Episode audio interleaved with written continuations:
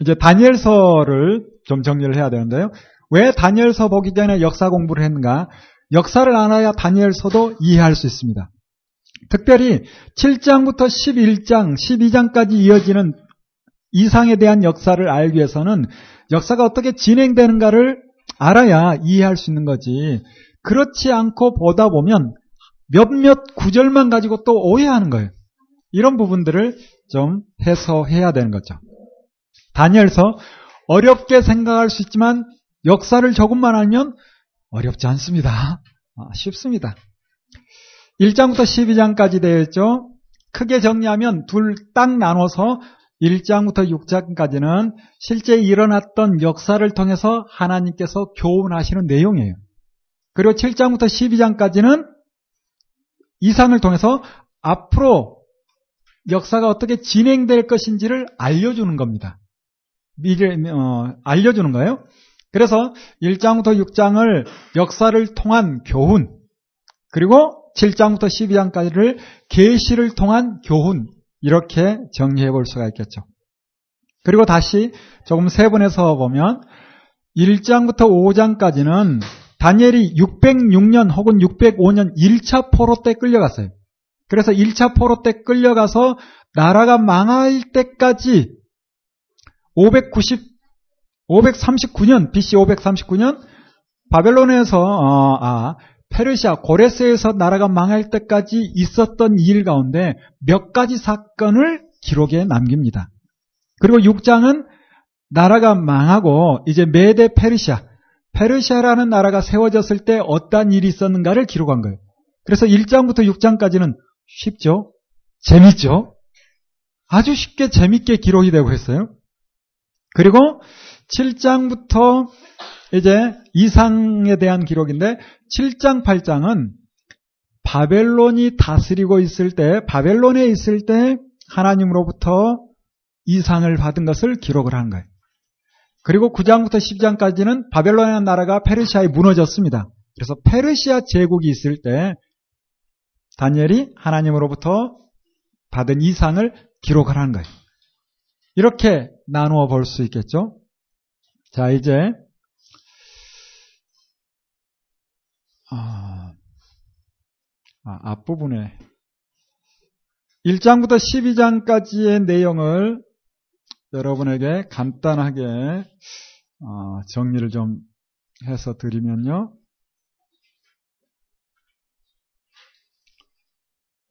자, 잘 보이는지는 모르겠지만 1장부터 12장까지 언제 일어난 일인가 그 시대를 적어서 여러분에게 간단하게 설명을 하겠습니다. 주전 606년 혹은 605년경 누가네살 원년에 바벨론으로 끌려왔을 때 이야기. 그래서 1장에 잘 아는 것처럼 내가 뜻을 정하여 왕의 진미를 먹지 않겠다. 잘 아는 내용이 있죠? 이때가 605년 혹은 606년쯤 될 겁니다. 그리고 2장에 가서는 누가네살이 꿈을 꿔요. 이 꿈을 해석하는 자가 없어. 결국 이 꿈을 다니엘이 해석하고 다니엘이 높은 지위로 나아가는 그러한 기회를 얻게 됩니다. 이게 아마 604년경. 이 연도는 1, 2년 차이가 있고 조금씩 차이가 있다는 것을 알고 보시기 바랍니다. 그리고 이제 주전 585년경 누가네살 왕의 황금기입니다. 이때 이제 금신상을 세워놓고 자기가 신인 양 절하라라고 하죠. 그리고 그때 절하지 않았던 다니엘의 친구들 그들이 풀무불에 들어갔는데 하나님께서 지키신다. 이와 같은 일들 통해서 하나님께서 포로 끌려온 유대인들에게 교육하는 게 있습니다. 구체적으로 이런 일이 있었으니까 나만 바라봐 뭐 이렇게 기록은 하진 않지만 그냥 역사 가운데 있었던 일을 담담히 기록하지만 그리고 이, 일어난 일이 있지만 그 일을 통해서 저절로 교육을 받는 거예요. 어떤 생각을 하는가? 아, 예전에 우리가 이스라엘 땅에 예루살렘에 있을 때는 저 큰 나라는 신이 센가 보다. 그동안 이집트는 이집트 신이 셌고, 아수르는 아수르 신이 셌고, 바벨론이라는 나라는 바벨론 신이 센가 보다. 이런 생각을 했는데, 막상 와서 보니, 누가 제일 세다?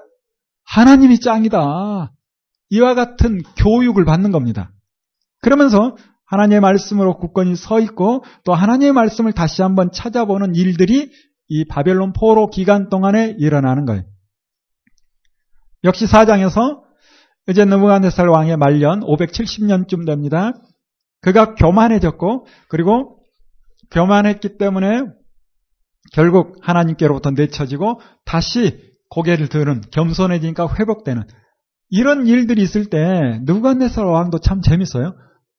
자기에게 일어났던 일을 조서를 내려 그래서 다 알게 이렇게 알게 하니 누가 가장 크게 깨달을까? 유대인들이 깨닫는 거예요. 야 역시 우리 하나님이 짱이구나 하면서 여기서 자연스럽게 교육을 받아. 이런 일들이 있습니다. 그리고 시간이 조금 더 흘러서 드디어 이제 바벨론의 마지막 누가 어, 벨사살 왕이 세워집니다. 잘 아는 것처럼 나보니누스의 아들 보았죠? 그때 이제 고레스가 침략을 하게 되는데 그게 이제 5장 상황인데 우리 잠깐 한번 다니엘 5장을 볼까요? 벨사살 왕이 귀인 1000명을 위하여 잔치를 배설했죠. 이때가 539년경입니다. 그렇다면 이미 539년이라는 것은 대략 550년부터 고레스가 어디부터 점령을 합니까? 외할아버지 나라 메대를 점령을 했어요. 그리고 니디아도 점령했습니다. 이제 신바벨론이야? 바벨론을 치러 온 거예요. 치러 와 있는데 그런 분위기 가운데 벨사살은 아이고 저들이 우리를 어찌 하겠어 하고 성 안에서 잔치를 벌이고 있어요. 헤로도토스라는 역사가가 쓴 책을 보면 성 높이가 100m라고 합니다. 뭐 폭은 30m 정도, 그것도 두 겹으로. 실제 그런가? 이건 좀 과장이 있을지 모르겠지만 대단한 성을 쌓고 살아, 살아가고 있어요. 그러니 고레스라는 그 젊은 장수가 왔을 때 별로 겁을 안 먹었을 수 있어요. 그러나 기분은 좀 안 좋았나 봐. 그래서 성 안에서 잔치를 벌이고 있는 그런 상황에 손가락이 나오는 거죠. 그리고 글을 쓰고 이 글을 해석할 방법이 없는 거라. 이때 왕후가 옛날에 꿈에서 잘했던 한 사람이 있다. 누구? 다니엘을 소개한 거예요. 그래서 다니엘이 이 자리에 불려 나옵니다. 이때 다니엘의 나이가 몇 살쯤 될까요? 예, 그렇죠. 여러 살. 나이가 꽤 많겠죠? 606년 포로 끌려가서 지금 70년이 다 돼갑니다. 606년에 20살이었다면 90대 된 거예요. 뿐만 아니라 여러분 우리가 역사와 함께 무엇을 봐야 되는가 하면 다니엘이 어떤 사람이고 다니엘이 이 역사적 상황 가운데 무엇을 생각했을까를 봐야 되는 거예요. 다니엘은 성경을 읽는 사람입니다. 예레미야 25장이나 29장에 보면 50년이 지나면 어떻게 될 것이다? 돌아올 것이다. 70년이 차면 70년이 지나면 돌아올 것이다. 예레미야 25장, 29장이 나오고 있어요. 뿐만 아니라 뒤에 이제 다니엘이 9장쯤 가서 보면요. 예레미야의 말씀을 붙들고 기도합니다. 하나님, 70년이 다 됐는데 언제 돌아갑니까? 이런 기도를 하는 사람이 다니엘이에요. 뿐만 아니라 이사야의 말씀도 읽어보지 않았겠어요? 이사야서를 보면 이사야 44장 뒷부분과 45장에 보면 고레스를 통하여서 놀라운 일을 할 것이다 라는 것을 다니엘이 알고 있는 거죠. 그래서 그래서 고레스가 한 나라씩 점령해 나갈 때 와, 하나님의 뜻이 이제 이루어지는 거 아니야? 라고 생각했을 거예요. 이렇게 다니엘은 역사 가운데 하나님의 하실 일을 기대하며 준비하고 있는 그런 인물입니다. 그런데 어느 날 갑자기 이 글 좀 해석해 달라 해서 한 8, 90대는 어르신이 그 자리에 가요. 그리고 해석을 해 줍니다. 그날 밤에 어떤 일이 벌어지는가? 1242쪽 5장 30절에 보면 그날 밤에 갈대아 왕 벨사살이 죽임을 당했대요. 그리고 메대 사람 다리오가 나라를 얻었다라고 기록하죠. 여러분은 아까 이 가게도를 보면서 자세히 보지 못했지만 여기 다리오가 누군가 하면 아스테아게스 왕의 만다네와 다리우스라는 두 명의 남매가 어, 나옵니다. 아스티아게스 왕의 아들이 바로 다리우스. 우리 성경엔 다리오라고 나오고 있어요. 그래서 만단의 아들인 고레스 키루스가 외삼촌인 다리우스와 함께 전쟁을 치르는 거예요. 그래서 메데 페르시아 연합군이라고 부르는 겁니다. 이렇게 외삼촌과 함께 전쟁을 치르고 이 바벨론 성은 누구에게 맡겼다? 외삼촌 다리오에게, 다리우스에게 맡기고 자기는 이제 본국으로 돌아가서 페르시아 제국을 세우는 거예요. 그리고 이때 다리오의 나이가 몇 살이었다? 62세였더라. 이렇게 기록하는 걸 보면 나이가 많았고 얼마 살지 못했다. 뭐 이게 은연중에. 자, 이제 재밌는 사실은 뭔가. 성경은 그냥 어떤 설명하지 않고 6장에 가서 사자굴 이야기를 하고 있어요. 다니엘이 사자굴에 들어갑니다. 놀라운 사실은 사자굴 들어가기 전에 다니엘이 어느 자리에 등극하는 거예요? 총리가 됩니다. 예전에 총리 한 번 했어, 물론. 젊을 때. 그런데 지금 나이가 몇 살? 80에서 90은 됐을 거라. 할아버지도 할아버지. 그리고 이미 나, 망한 나라의 총리였어요. 새로운 점령국. 그리고 메대 나라 다리우스와 함께 전쟁을 치렀던 젊은 장수들이 패배, 패망한 나라, 그것도 포로로 끌려온 이 나이 많은 노인네를 총리로 세운다는 거 받아들일 수 있어요? 못 받아들입니다. 그래서 모함하는 것이고 그래서 사자굴에 들어갔는데 아니 다리우스는 언제 다니엘을 알았다고 다니엘이 사자굴에 들어갔을 때 애타하며 아유 너희 하나님이 너를 지켜야 되는데 이런 이야기를 할까요? 이게 이제 숙제입니다. 이런 걸 고민해야 되는 거예요. 또 하나 이제 내일 보겠지만 에스라 1장 1절 보면 키루스의 실린더 그림 봤죠?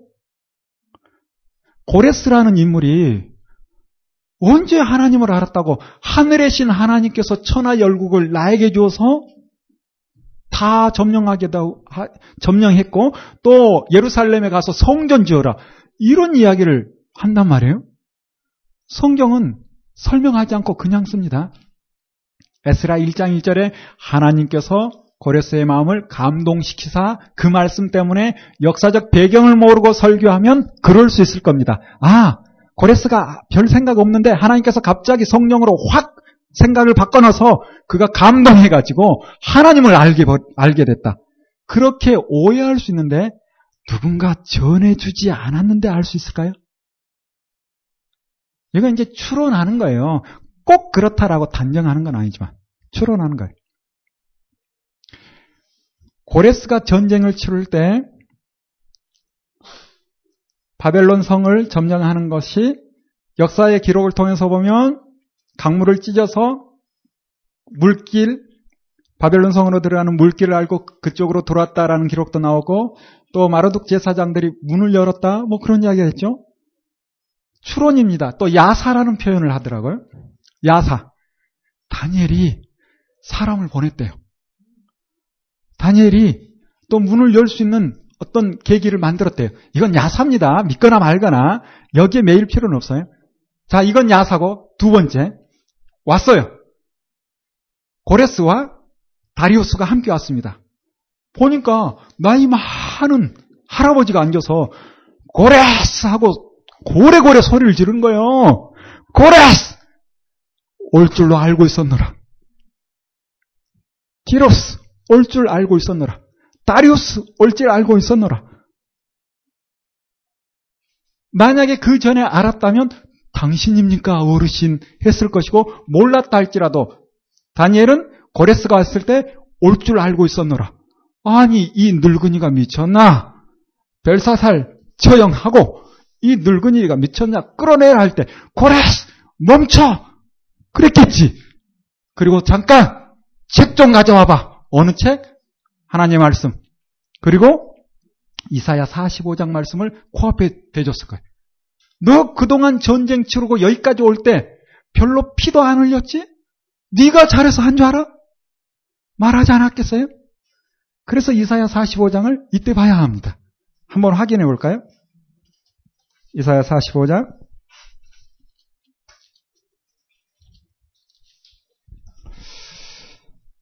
44장 28절부터 봐야 되겠죠? 고레스에 대하여는 이르기를 그는 나의 목자라 나의 모든 기쁨을 성취하리라 하며 예루살렘에 대하여는 이르기를 중건되리라 하며 성전에 대하여 이르기를 너의 기초가 세움이 되리라. 이런 자가 누구다? 고레스래요. 고레스. 이게 바로 이사야 44장 28절입니다. 자, 하나 고민은 있어요. 이사야서가 언제 쓰였을까? 이사야가 썼다. 저는 그렇게 배웠지만 또 제2 이사야 하면서 후대로 보는 사람들이 좀 있어요. 후대로 본다 할지라도 고레스가 태어난 이후에 썼다. 이건 너무 멀리 가는 것 같아요. 후대로 본다 할지라도. 저는 믿기로 고레스 태어나기 전에 이미 고레스를 통해서 이와 같은 일이 있을 것이다 라고 기록에 남겼다 저는 믿습니다. 뿐만 아니라 다니엘이 이 말씀을 보았다. 그리고 다니엘이 고레스에게 너는 하나님께서 미리 기름 부어 세운 자다. 그런 이야기를 했을 것 같아요. 그리고 45장에 나 여호와는 나의 기름 받은 고레스의 오른손을 잡고 열국으로 그 앞에 항복하게 하며 열왕의 허리를 풀며 성문을 그 앞에 열어서 닫지 못하게 하리라. 3절에 너가 흑암 중에 보아와 은밀한 곳에 숨은 재물을 주어서 너로 너를 지명하여 부른 자가 나 여호와 이스라엘의 하나님인 줄을 알게 하리라. 내가 나의 종 야곱, 나의 택한 이스라엘 위하여 너를 지명하여 불렀나니 너는 나를 알지 못하였을지라도 나는 너에게 칭호를 주었노라. 우리 사절 말씀 참 좋아하죠? 누구에게 하는 말? 고레스에게 하는 말입니다. 지금 고레스에게 하는 말이에요. 나는 여호와라 나 외에 다른 이가 없나니 나밖에 신이 없다. 너는 알 나를 알지 못하였을지라도 나는 너의 띠를 동일 것이고 해 뜨는 곳에서부터 지는 곳에서든지 나밖에 다른 이가 없는 줄을 무리로 알게 하리라. 나는 여호와라 다른 이가 없다. 7절 말씀이 또 참 중요해. 나는 빛도 짓고 어둠도 창조했다. 나는 평안도 짓고 환란도 창조하나니 나는 여호와라 이 모든 일을 행하는 자니라. 왜 이와 같은 말씀을 하는가? 고레스가 자라났던 그 토양은 조로아스터라고 배화교, 불을 섬기는 그리고 그들의 사고 가운데 이원론으로 아우라마스타, 아리만, 아우라마스타는 선한 신, 아리만은 악한 신. 그래서 선한 신이 빛을 만들고 악한 신은 어둠을 만들고 선한 신은 평안을 주고 악한 신은 재앙을 주고 이런 생각을 가지고 있는 사람이 고레스였을. 그런데 하나님께서 뭐라는가? 모든 것은 다 내가 만들었대요. 이와 같은 말씀을 다니엘이 전했을 것이다. 저는 믿습니다. 누군가로부터 전해 들었기 때문에 하나님에 대한 인식을 했을 것이고, 그랬기 때문에 이 키루스, 고레스가 어느 정도의 신앙을 가지고 있었는지는 모르지만, 아, 그러면 내가 이 모든 것이 하나님으로부터 일어난 일인가? 라는 생각은 했을 것이고, 그래서 고레스 칙령이 나오지 않았나? 라고 보는 것이죠. 뿐만 아니라 이 자리에 함께 있었던 다리우스, 외삼촌인 다리우스도 다니엘의 말을 듣고 이분이 보통 분이 아닌가 보다. 그래서 그 힘을 가지고 어느 자리에 총리 자리를 주는 거예요. 그러나 함께 했던 사람들은 기분이 나쁜 거지. 그래서 모함하고 사자굴에 집어넣고. 그때 다리우스는 너희 하나님이 너를 지켜야 될 텐데 한데 역시나 하나님께서 지켜주는 거예요. 그리고 모함했던 그들이 사자굴에 들어가는 거죠. 놀라운 일이 일어납니다. 어떤 분은 아주 재밌게 표현하더라고요. 사자들이 영물이라 다니엘 그 나이 많고 빼빼 마른 할아버지 먹을 게 뭐가 있어. 조금만 참으면 젊고 싱싱한 살 포동포동한 아우 사자들이 더 영물이다 뭐 그런 표현을 하던데 뭐 그런 것 같기도 해요. 어. 이게 바로 6장입니다. 사실인가? 이건 좀 고민을 해봐야 되겠죠. 그러나 역사와 함께 성경을 보면 충분히 이렇게 볼 수 있다. 저는 그렇게 생각합니다. 그리고 이제 7장에 다니엘의 꿈이 나오는데 다시 역사가 과거로 좀 돌아가는 거예요. 벨사살 원년의 꾼 꿈입니다. 553년에. 어떤 꿈을 꾸는가? 희한한 짐승을 보게 돼요. 그런데 이 짐승에 대한 해석을 보니까 예전에 누가 꾸었던 꿈과 똑같다? 누가네살이 꾸었던 꿈과 똑같아요. 누구나 누가네살 왕은 신상을 통해서 뭔가 봤다면 이번은 짐승을 보여준 거예요. 이 꿈을 꾸게 한 이유는 뭘까 생각해 보면 예전에 누가네살 왕의 꿈의 해석을 했을 때는 다니엘이 별로 신경을 안 썼을 가능성이 있어요. 또 하나 역사가 벌써 대략 한 50년 지난 겁니다. 한 50년 이상 지나다 보니 희미해질 수가 있는 거라. 그래서 다시 한번 하나님께서 이번에는 다니엘에게 꿈꾸게 하고 앞으로 역사가 어떻게 진행될 것인지 알게 하는 거예요. 자, 다니엘이 앞으로 역사가 어떻게 진행될 것인지 아는 꿈을 꿨다면 단지 자기만 알고 있을까요? 아니죠. 목적은 뭡니까? 이제 고레스 칙령이 내려지고 우리 후손들이 예루살렘으로 돌아가는 거예요. 예루살렘으로 돌아간 후에 역사는 또 이렇게 진행될 테니 대비해라. 역사가 이렇게 진행될 때 너희들이 어떻게 살 것이냐라고 미리 말씀해 주는 거예요. 누구를 통해서? 다니엘을 통해서. 이러한 내용이 7장, 8장입니다. 우리가 7장, 8장 보면서 어렵다라고 생각할 수 있지만 이건 대부분의 주석이 같은 이야기를 하고 있기 때문에 그렇게 역사적 배경을 알면 어렵지 않습니다.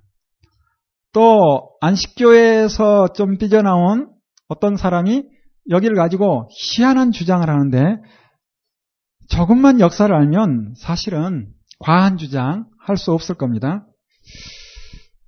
안식교의 가장 잘못된 부분이 7, 8장 14절을 가지고 엉터리 해석하는 거예요. 그게 뭔가 하면 2300 주야까지니 그때 성소가 정결하게 될 것이다. 이 말을 가지고 2300 주야를 역사적으로 해석하기 어려우니까 2300년으로 계산해요. 그래서 2300년을 계산해서 누구 오시는 걸로? 예수님 오신 걸로 이야기합니다. 문제는 기점이죠.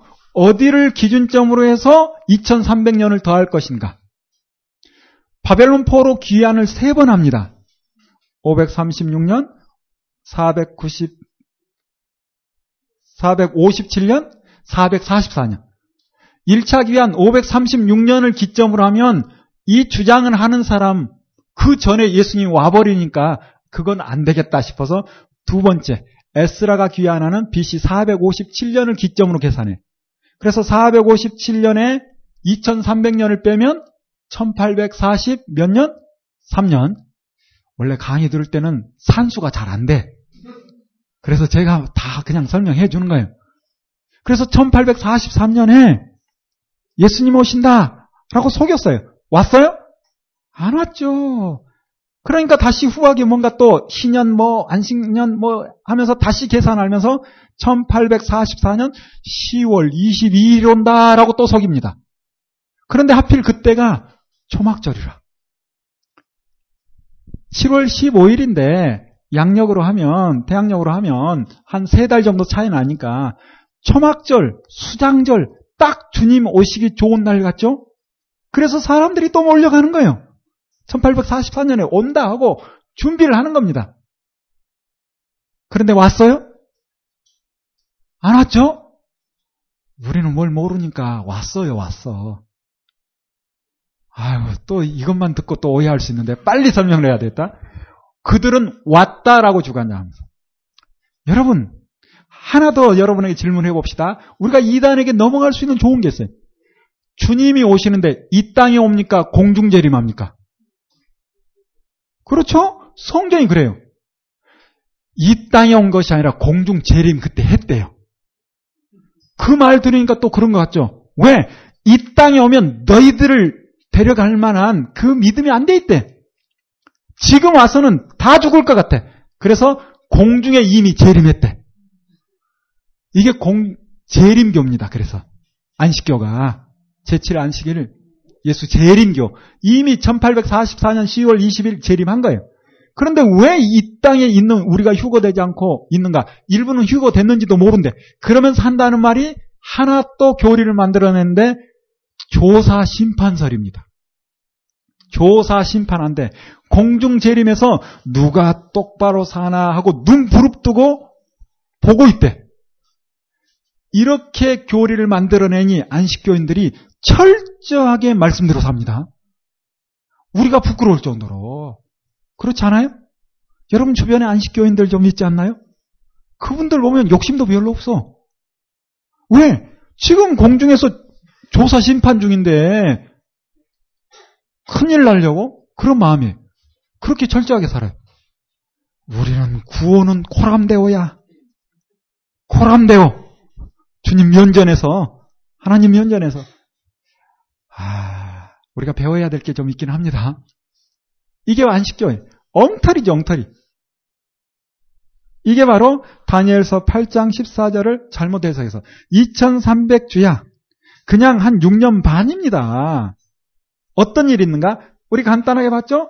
에피바네스 4세가 예루살렘을 침략해서 할례를 금지하고 제우스 신상을 세우고 돼지피를 뿌리고 또 돼지고기 먹게 만들고 이런 일이 있는데 마카비우스 마카비를 통하여서 이 마타데아스 가문 자식들이 자녀들이 어, 아들들이 힘을 모으고 그리고 함께한 사람들이 생겨나자 그들이 이 에피파네스를 몰아내고 성전을 회복합니다. 그날이 수전 수전절이라고 부르는 이때로 에피파네스로부터 해서 기점을 잡아서 해보면 2300주야 6년 반 정도 마카비우스를 통해서 봐도 충분히 알 수 있는 부분이에요. 그런데 역사도 안 보고 외경도 안 보고 성경도 해석을 잘 못하니까 엉터리 교리를 가지고 안식교가 나오는 거죠. 이게 7장, 8장, 그리고 9장, 다니엘이 기도합니다. 사실 9장의 이 내용이 좀 어려울 수 있어요. 그러나 조금 아직 시간이 있으니까 빠르게 한번 정리를 해봅시다. 다니엘이 무엇을 기도하는가? 하나님, 예레미야의 말씀을 통해서 보면 70년 만에 마친다는데 언제 끝납니까? 라고 기도하는 거예요. 이때가 언젠가? 538년. 왜?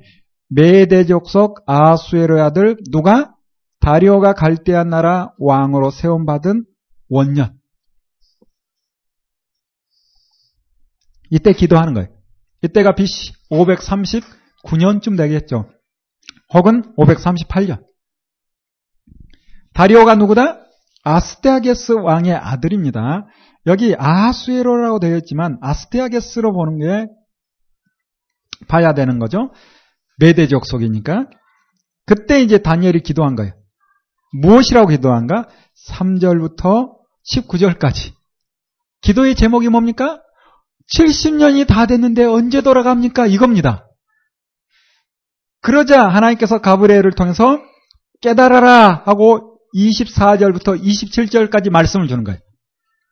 자, 우리가 보통 다니엘서를 보면 이 24절부터 27절 말씀 해석을 참 여러 가지로 하죠. 그리고 전통적으로 우리가 잘 알고 있는 해석이 뭔가 하면 예수님께서 오실 것이고 예수님께서 죽으실 것이고 그리고 마지막 대환란이 있을 것이고 이렇게 전통적으로 해석을 합니다. 이게 틀렸다. 그건 잘 모르겠어요. 일단 저도 그렇게 전통적으로 해석한 거 배웠고 알고 있어요. 자, 그런데 지금 다니엘이 기도하는 제목이 뭐예요? 언제 돌아갑니까? 이 기도 가운데 답이 예수님이 올 거야. 예수님께서 죽으실 거야. 그리고 대환란이 있을 것이야. 조금 먼 이야기를 하는 것 같지 않아요? 조금 먼 이야기 같아요.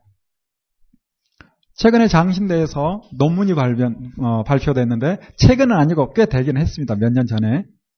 이 부분을 가지고 광흥기도원에 음, 한 어, 강자가 있을 때 한 목사님이 그 논문을 쭉 읽어줬어요.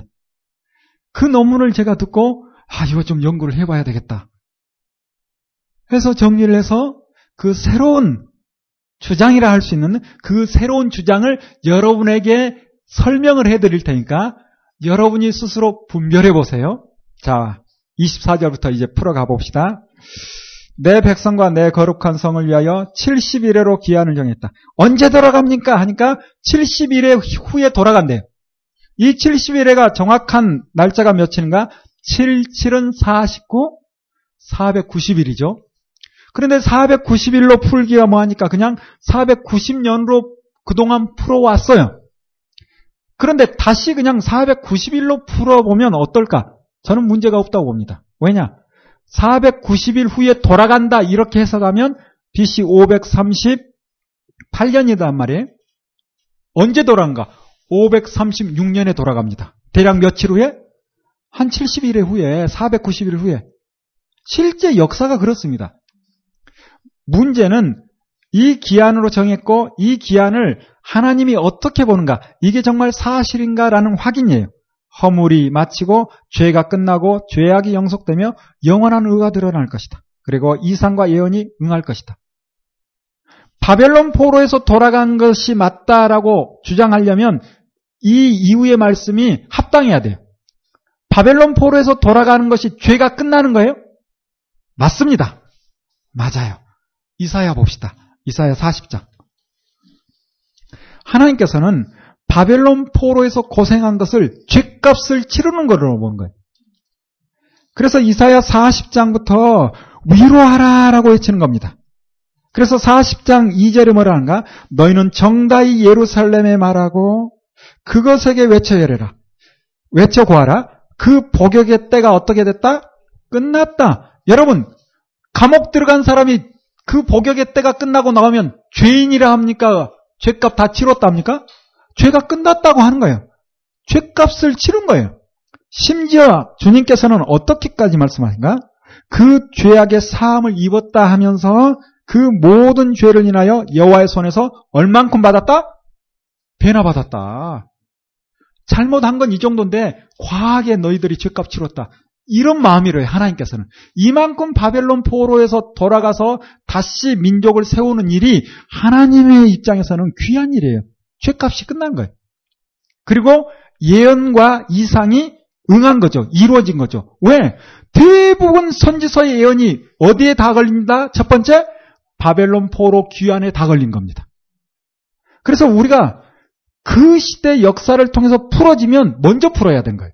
안 풀어지면 지금 이 시대나 아니면 더 먼 훗날까지 보고 풀어야 되겠지만 과거 역사를 통해서 풀어지면 먼저 풀어야죠. 또 하나 다니엘의 기도. 기도가 뭐였다? 언제 돌아갑니까? 이 기도란 말이에요. 거기에 대한 응답으로 주는 겁니다. 70일이라. 계속 봅시다. 역시 어려운 부분이 24절 뒷부분이죠. 지극히 거룩한 자가 기름 부음을 받는데요. 이것 때문에 어렵습니다. 지극히 거룩한 자. 지극히 거룩한 자는 누굽니까? 그렇죠. 예수님밖에 생각나는 사람이 없죠.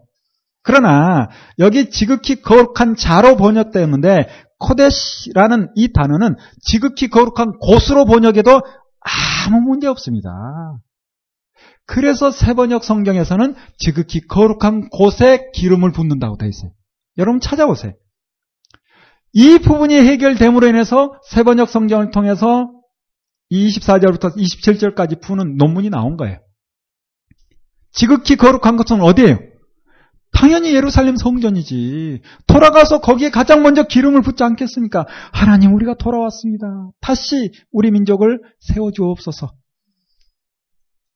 그러므로 너는 깨달아라. 예루살렘을 중건하라는 영이 날 때부터 기름 부음 받은 자, 곧 왕이 일어나기까지 일곱 일회가 지날 거래. 예루살렘을 종건하라. 누가 이런 명령을 내립니까? 고레스. 그 고레스는 기름 부음 받았어요? 안 받았어요? 받았잖아요. 이사야 45장, 44장. 그런데 얼마나 얼마가 걸린대요? 일곱 일회. 일곱 일회면 77은 49. 49년이라는 근거 찾기 어렵습니다. 49일 후면 고레스가 페르시아 제국 황제로 등극할 거다. 이 말이에요. 그랬을까요? 그렇습니다. 다리오스에게 바벨론 통치하도록 맡기고 자기는 페르시아로 돌아와서 페르시아 제국 황제로 등극하는 거예요. 이 기간이 얼마 걸린다? 49일만 기다려. 타니엘에게 이야기를 해주는 거죠. 왜? 그거에 타서 기도하니까. 두 번째, 62일에까지 아, 62일에가 지날 것이요. 이 62일에 동안 어떠한 일이 있는가 이야기하는데 그때 곤란한 동안 성이 어떻게 될 것이다? 충건된답니다. 어떤 성이? 예루살렘 성이. 그리고 거리와 해자를 이룰 것이다. 여러분, 돌아가서 62일에 다시 말하면 434일 만에 예루살렘 성이 중건됐는가? 기록은 없습니다. 그러나 중건됐을까요? 중건되죠. 삶의 터전을 먼저 뿐만 아니라 나중에 느에미아를 보면 예루살렘 성이 무너졌을 때 52일 만에 중건합니다.